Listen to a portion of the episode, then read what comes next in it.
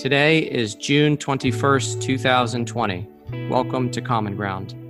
In response to the murders of Breonna Taylor and George Floyd, we've shut down our scheduled sermon series to discuss our commitment to building a just, anti racist, and anti oppressive gospel community. Today, our host is Lance Hurst, while Chantilly Mers Pickett gives her testimony. Enjoy.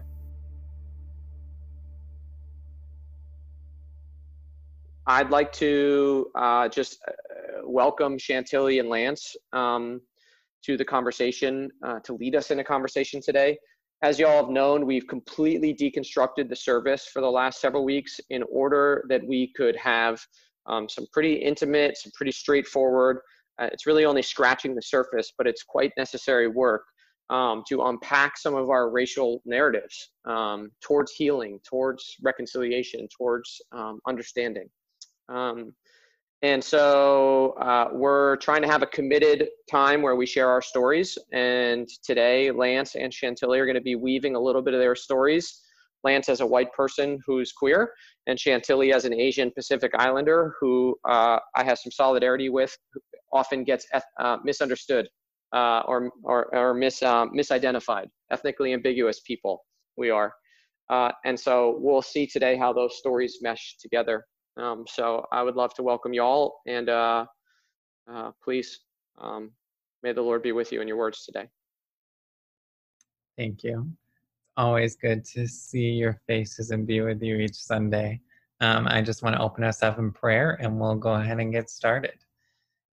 The Spirit, thank you so much for this community and a place to heal, a place to belong, a place to love and be loved. I pray that you would um, continue to speak to us through this service, speak to us throughout the week, and change us, make us new, um, make us more a reflection of love in the world. Amen. So I have some slides, so we're gonna um, I'm gonna try to be like tech savvy over here. Alrighty. So I think we're we're popping. Okay. So for years now, I've associated this word repentance in the big white letters here with following Jesus. Initially, this word um, and just this association with Jesus produced so much shame for me. I coupled this concept of repentance with the belief that I was inherently bad. But thank God for Brene Brown. You all are probably tired of hearing me talk about Brene Brown. I think I talk about her too much, or maybe just enough. But she's the one who's really helped me unpack the difference between guilt and shame. So this is how she frames them. So um, this is how she explains guilt. Guilt is adaptive and helpful. It's holding something we've done or failed to do up against our values and feeling psychological discomfort. So I think words I want to highlight here for us are adaptive and helpful. So I think a lot of times we don't really think of guilt as helpful, but I want us to move forward with this as a key part of guilt. Whereas shame is this it's the intensely painful feeling or experience of believing that we are flawed and therefore unworthy of love and belonging something we've experienced, done, or failed to do makes us unworthy of connection. So the difference can be subtle, but it's really important to catch. Shame thinking often goes something like this I'm the worst human. I can't believe I did that. I don't know why anybody would love me. I'm just not good enough. I'll never get it right. Whereas guilt thinking sounds different. Guilt is more like, wow, I really messed up on that one. And it doesn't really feel good. Yet, I can realize that I messed up. I can take responsibility. I can own up and apologize and find a way forward. I can figure out how to do better. Both are uncomfortable, but one of them disconnects us, which is shame, and the other has the power to connect us, which is guilt. So it's important to notice the difference between disconnecting feelings and connecting feelings. For me, I've spent a large part of my life living in shame spirals. And part of this was because I honestly believed that repentance was just an affirmation of my shame. I connected these ideas, they were deeply intertwined for me. But a large part of that wrestling um, has shifted my understanding. And there's been a lot of wise people who have helped me to get to this place. But I've started to see repentance differently. I would now understand repentance as a conversion of my inner life it's something that transforms the way that I see, that I experience, and interact with the world. And I would even say that it's oftentimes when I encounter and engage with new or different experiences from what I've known. And that actually starts this transformation on the inside. So sometimes it's the inside working its way out, and other times it's the outside working its way in. And what I love about Christianity is that our faith is filled with these stories of repentance, stories of people who are waking up to a new reality, to seeing the world in a different way. The book of Acts, in particular, coming from a Pentecostal background, Acts was basically the Bible with some Jesus stories sprinkled in there. But Acts is filled with repentance stories that have literally transformed my life. Like, actually, Acts is one of the reasons why I'm an out and proud gay person, ironically. That's another story. But Acts begins with one of my favorite verses. This is Jesus talking. He says, But you will receive power when the Holy Spirit comes upon you, and you shall be my witnesses in Jerusalem and in all Judea and Samaria and to the farthest parts of the earth. So, in this verse, we're at this part in the story where Jesus is getting ready to leave his disciples again. Jesus leaves multiple times, right? He's risen, and now he's like, All right, it was good to hang out with y'all. I gotta go. But he leaves them with this promise before he leaves. He says that they're going to have power. They're going to receive this power once they experience the Holy Spirit in a new way. And with that power, they're going to be witnesses they're going to be witnesses to the fact that their beloved anointed one, their Messiah, their Christ, Jesus, suffered. But that suffering meant something to them. To them, it meant that God actually suffers with humanity. So, as the Acts story goes on, we don't just see the disciples telling others who God is, we also see the disciples were witnessing to God's Spirit in places that they didn't expect. They were seeing God at work where they didn't think they would find God at work. What happened here is the Spirit's power is actually helping them see God and the world. It's helping them see that God is already active in the world and they just get to join in. This is a really important shift. It's been a big shift in my own thinking Seeing God's movement in the world requires change on our part because to be a witness of God's presence is to actually recognize that God is already at work in the world. This goes against what many of us were taught, and certainly what I was taught. I was taught that I'm the one who has found God, and I have to go into the world and give God to people because I have God.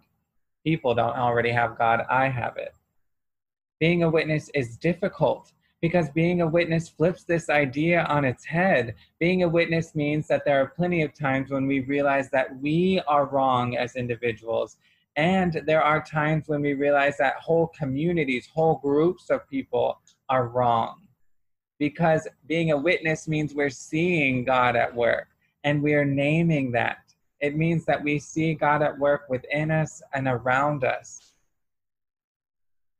and getting it wrong is where it gets tricky, right? Because this is when it's really important to notice the shame in ourselves. Getting it wrong doesn't mean that we are forever cut off from connection. This is what shame thinking leads us to believe that when we are wrong, we're no longer worthy, we're over. But getting it wrong is actually something that can lead to connection. Because the truth is, we all get it wrong sometimes. To be wrong is simply to be human. But here's where the difference is, right? We all have been guilty of believing things that were not true and that actually harmed people. But this is when we take the chance, when we take the opportunity, when we make the choice to actually lean into the discomfort of guilt. When we say, I'm going to choose guilt over shame here. This is when we need to say to ourselves, I see you, shame. I recognize that I'm feeling discomfort. The truth is, though, that I am worthy of connection. I can see my behavior for what it is. I can learn, grow, and change. I believe that this moment that we're in in history right now is for us, particularly white folks, to do exactly this work. This moment is inviting repentance. It's actually screaming, I think, repentance. It's not being quiet.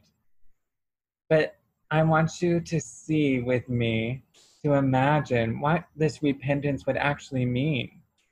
It's a repentance that would have a lasting impact on the world that our children and our children's children inherit. If we remain in shame, though, we are only going to perpetuate the sins of our ancestors. The temptation is this in this moment is to believe that we are good to go and that we have no part to play in the moment.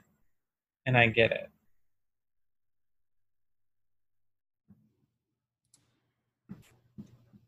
So when I um, was invited to share, think about guilt and shame in this conversation around race and our own racial narratives, I, like Lance, am indebted to Brene Brown.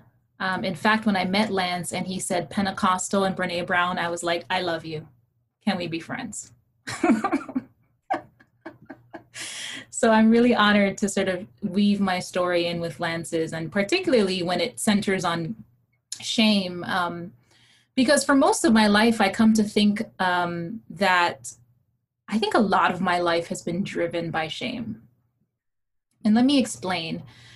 Um, that somehow or another growing up, I had internalized that I was never quite good enough, um, smart enough, or worthy um, or worthy or valuable. And I look back and I see that I had to work doubly hard to excel at anything I did.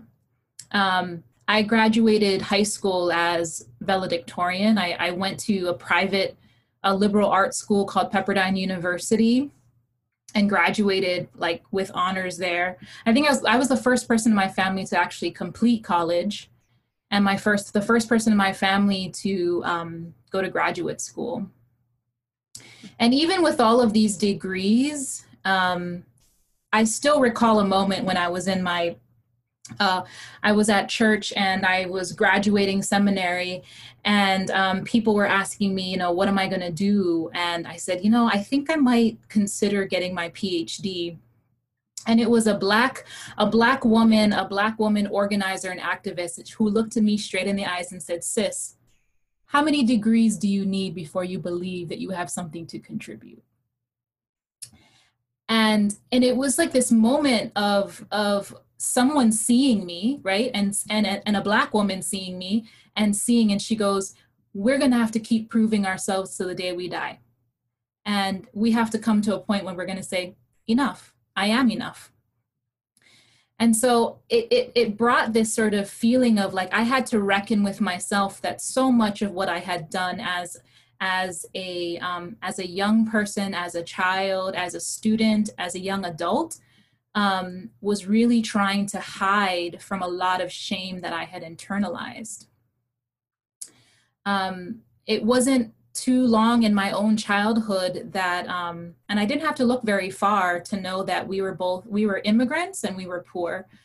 And from the shame of not speaking proper english in school um, and teachers expecting very little from me or the shame of of um, shopping at thrift stores um, or the beat up cars my mom used to drive us to school um, or that despite the fact that my mom worked two to three jobs, um, you know, we we had to rely on food stamps to get by.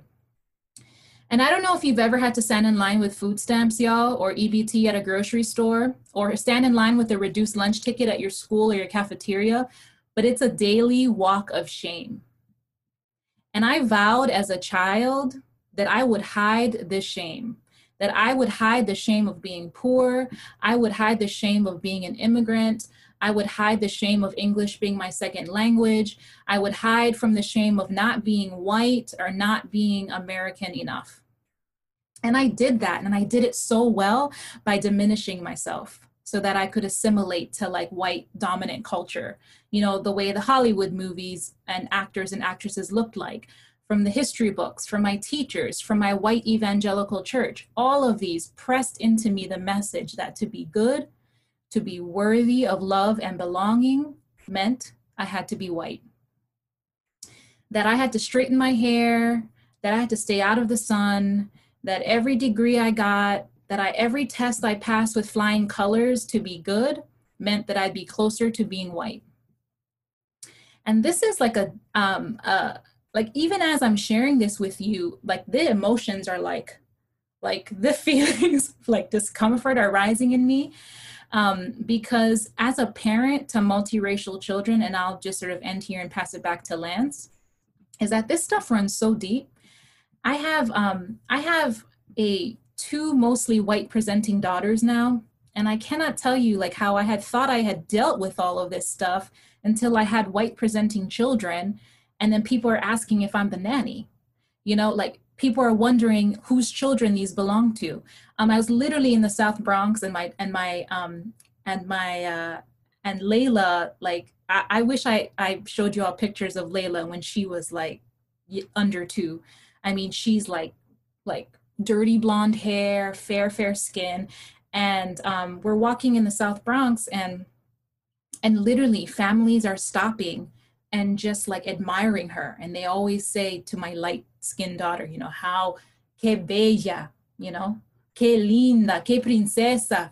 Um, you know, she's just so beautiful and so, you know, to me, I'm thinking she's light skinned, right? Like, but this family stopped and literally freaked out, wondering where her parent was. They literally stopped and were like, ¿Dónde su mamá? Wait, wait, where's your parent? Like, where, what? And they literally started looking all around. And I'm literally standing a foot with my daughter, foot from her, watching her. And they're like freak. And I let them freak out for like a couple minutes. And then I just say, oh, yo soy, you know, yo soy su mamá. Like, you know, and, and, and, and I was like, oh, she's mine, you know, and they're just like, oh, okay, you know, sorry, sorry, sorry. But it's just sort of like this constant reminder, you know, um, of of for me anyway of the some of the shame of like not being white but also the shame of like having a white presenting daughter and going will she ever be ashamed of me the way i was ashamed of my own mother growing up? It's a little bit of me for now. I'll pass it back to lance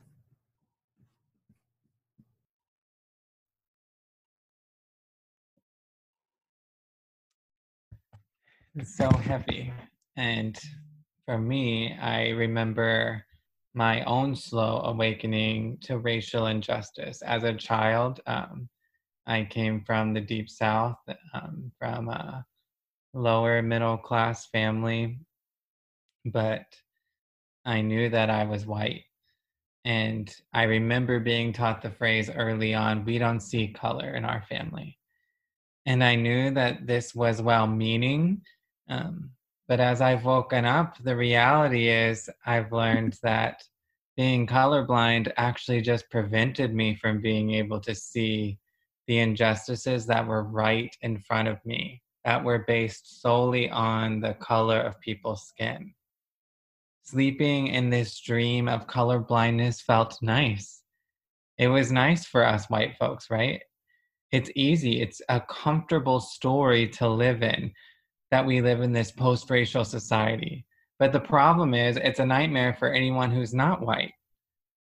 I don't remember the exact moment when I started waking up, but I do remember the moments of shock I felt.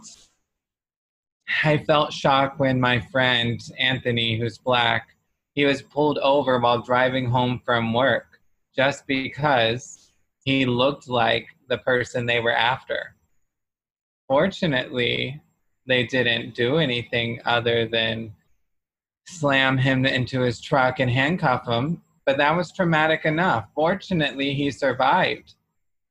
But I just remember being shocked and him saying, "Oh, I I'm not surprised." Later, I remember hearing a conversation between one of my professors that I loved so much and my academic advisor talking about white privilege. And they were talking about it as a present reality. And their words struck me because I I knew that white privilege was a real thing back in the day. But like I said, I was living in this post racial myth. My unexamined, inherited beliefs around race were being challenged by the lived experiences of people that I knew and loved. Fast forward a few years, I was in seminary and I was dating um, someone who was black and I remember getting an email from our campus security saying that we should be on the alert that there was a tall, thin black man in his 20s that we should report to them if we saw him. That looked exactly like my boyfriend. And I thought, are people going to report my boyfriend who's not a student here if they see him walking on campus? What would happen if the cops came? This fear was something that I had never had to think about before, and yet it was normal for him. It was also in seminary when I discovered one of my favorite theologians, Monica Coleman. I know we've talked about process theology here before, and Monica Coleman is deep in process theology. But for her, it is the launching place of really exposing the ways that we have an inherited theology that has continued to disempower people who are being abused. Especially for Monica Coleman, she centers her theology on Black women, who she helped me realize they're not just subject, oftentimes, to classism, uh, always racism, but also sexism. They are at this intersection of multiple issues it was also around that time when Beyonce's Lemonade album dropped. And I just remember seeing that album through the lens of Monica Coleman's words. Suddenly, Monica Coleman's words came to life through this song and poetry. This journey has required me to say that I was wrong. It has asked of me to be a listener, a disciple, the journey has asked of me to be a witness to God's Spirit, a witness to Christ's suffering in the world right in front of me. The journey has asked me to be humble. And humility isn't saying, well, I know nothing. Humility is saying, yes, I do know some things, but I don't know everything. How could I possibly? I'm going to and bound to be wrong. Therefore, I have to listen, I have to learn. And so, through this whole process, I'm continuing to deal with my own inherited racism. Right? So, the truth that I think that we as white people have to hold on to is we can't pretend to be without racism. It's simply impossible in the world that we live in. But what we can do and what I can do is learn to be an anti racist. I can learn to see my own beliefs and practices in light of how they impact people with less privilege than me. I can learn to see the ways that I benefit from and have benefited from policies, from stories that are told, and that we keep on telling, that we keep on perpetuating and I can work to undo those stories within me. I can work to undo policies when I have the power to do so. At the end of the day, what I'm saying we can do is repent. We can be part of creating this more just and more beautiful, more grace filled world. Because there really is enough room at this table of love for all of God's children. The trick is that to get to this table of love, we have to be willing to leave the table of white supremacy, though. So when Lance says to leave the table of white supremacy, I'm like all about it. And if I'm going to be honest, I've worked really hard to get me a seat at that white table. um, and not only did I feel have I felt like I've worked hard to get a seat um, at the white folks table, but repentance for me um, as of late has been um, like realizing the ways that I've I have not worked very hard at all to be accepted at the white folks table. And so let me tell you a little bit more about that. Um, so like this this this sort of reckoning or awakening um, that Lance has been sharing about like the benefits that his white skin has afforded him. Um, I have benefited from internalizing whiteness in ways that white folks could see me as less threatening or less dangerous or or from what I learned when I first went to um, a hair salon in the Bronx and a Dominican hairdresser said I have good hair. Good hair and she goes, Yeah, you don't have kinky hair, right? Um, and so, like, that meant, oh, so I didn't have, you know, black or Afro Caribbean hair. And so there are benefits to being brown and ethnically ambiguous. Even though this reality makes me feel like, you know, I don't belong anywhere sometimes. I feel like I'm not white, I'm not Latinx, I'm not black, I'm not Native American. And even Asians would look at me and say, ah, she's not one of us, right? So it's taken me years of denial, um, of never feeling like I fit in anywhere. Um, but I also have skin privilege, right? Like in America, when we're on a spectrum between pro white and anti black, I was raised in Hawaii in a brown and Asian Pacific Islander state that had deep anti blackness. Um, one of the first stories that I shared with you all was trying to scrub off this my skin when I was a five year old because I was so dark from this from being out in the sun all day. Um, that in Hawaii, in colonized places, there is hierarchies of skin color, and this runs really deep in our colonial history. And so, summed up, you know, when white is the standard, colorism ranks us by how close we are to white um, and so for me you know when when when lance was talking about like shame guilt and repentance i was like yeah um, there is inner work that i have to do um, that repent and to and to repent from the the years of denial that i've been in um, and the years of believing that if i just you know, um, did the right things and participated in white communities and whiteness, that I would be accepted by whiteness. And then repentance for the ways in which I've internalized anti Blackness. Um, I, I still have to do the work of telling myself, I mean, this is real talk here, that it's okay, Chantilly, to be in the sun longer than 10 minutes. I mean, that's just real. It's okay.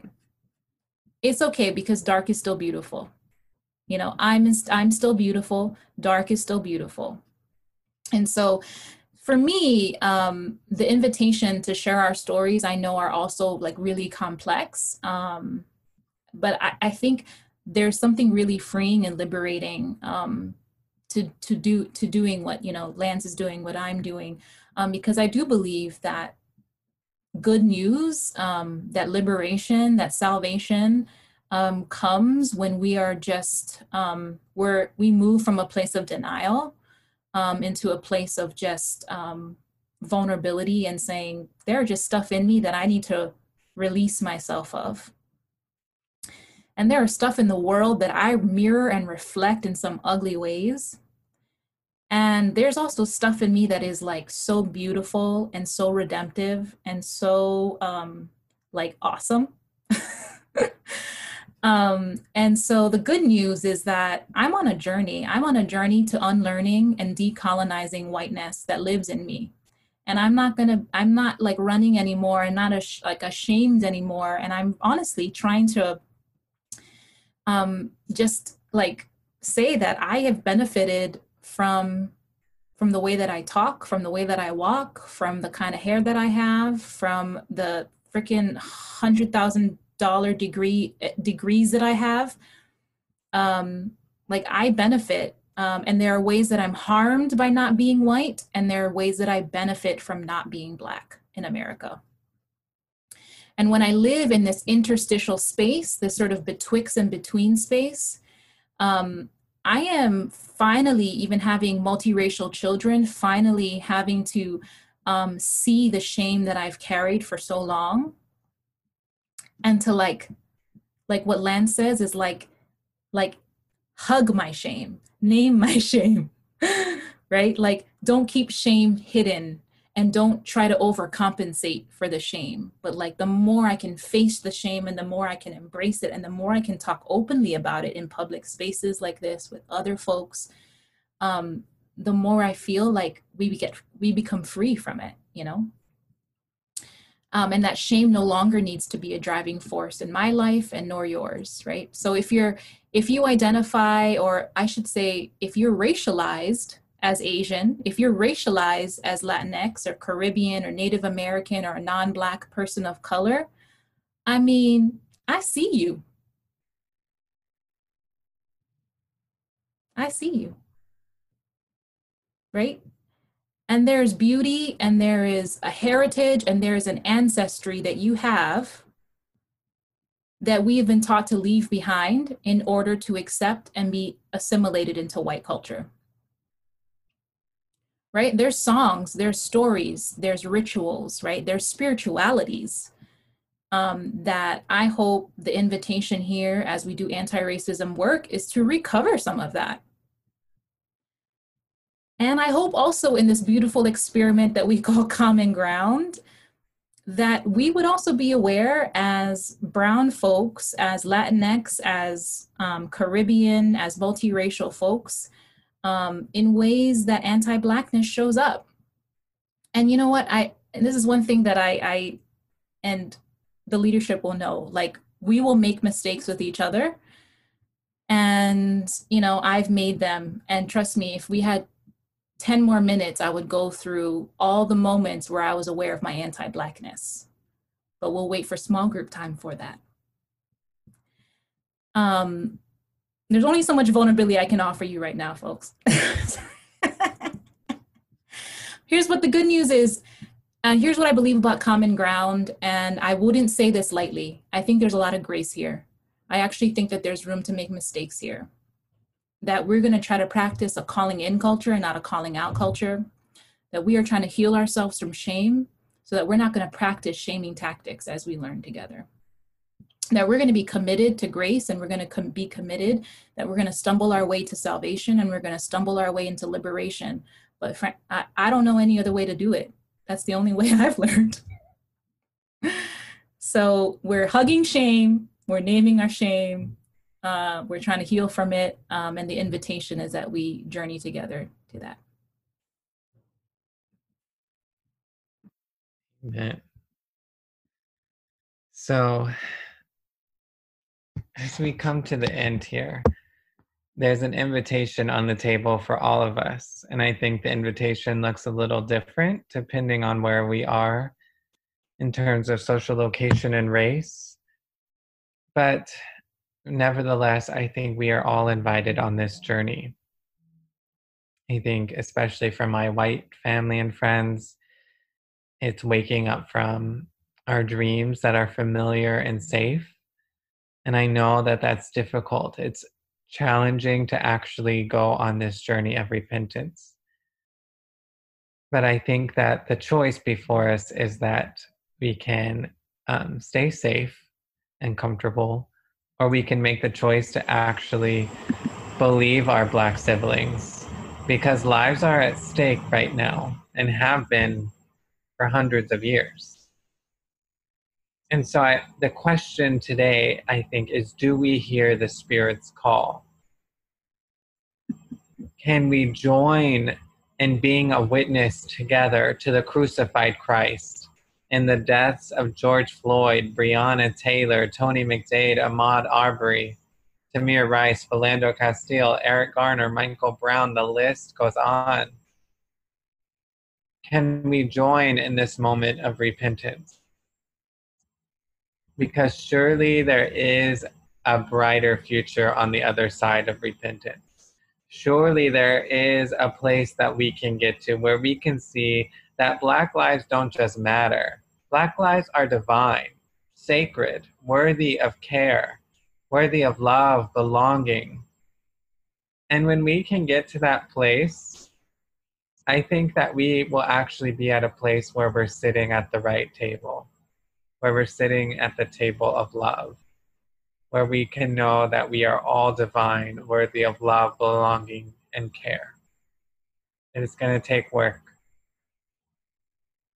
And I think it's work that we can do together. So, as we close, I just want to offer a prayer for us as we move forward on this journey.